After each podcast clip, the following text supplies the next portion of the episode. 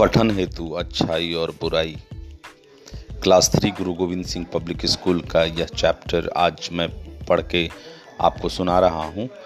सिखों के प्रथम गुरु नानक देव नगर नगर गाँव गाँव जाकर प्रेम और मानवता का संदेश दिया करते थे। उस समय उनके दोनों शिष्य बाला और मर्दाना हमेशा साथ रहते थे। एक दिन घूमते घूमते हुए सभी एक गाँव में पहुँचे ग्रामीणों ने न तो उनकी मानव प्रेम की बातें सुनी और न ही आदर सत्कार किया।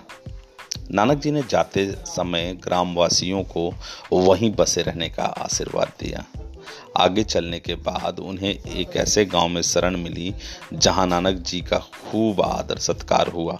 उनका मानवता का संदेश भी सभी ने समझा। गाँव वाले नानक जी तथा उनके शिष्यों से वहीं रहने का आग्रह करने लगे। परंतु जिसने मानवता की रक्षा का पीड़ा उठाया हो, वो भला एक स्थान पे कैसे रह सकता है?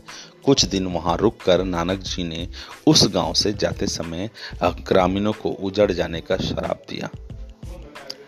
गाँव से थोड़ी दूर आगे जाने पर मर्दाना ने नानक जी से पूछा, आपने उन गांववासियों को बसे रहने का आशीर्वाद दिया जिन्होंने आपका आदर नहीं किया, जिन ग्रामवासियों को ने आपका मान सम्मान किया, उन्हें आप उजड़ जाने का श्राप दे रहे हैं।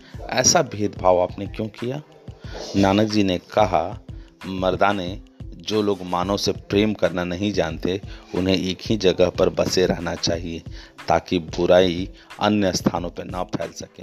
दूसरी तरफ़, मानव प्रेम को समझने वाले उजड़ जाएँगे अर्थात एक स्थान से दूसरे स्थान पर जाएँगे तो अच्छाई को जगह जगह फैलाएँगे और मानवता का संदेश देंगे। उन्हें एक जगह टिक कर नहीं रहना चाहिए। दया, ममता, प्रेम, भाईचारा जैसे भावों को जगह जगह फैलाना चाहिए। मर्दाना को गुरु जी की बात समझ में आ गई।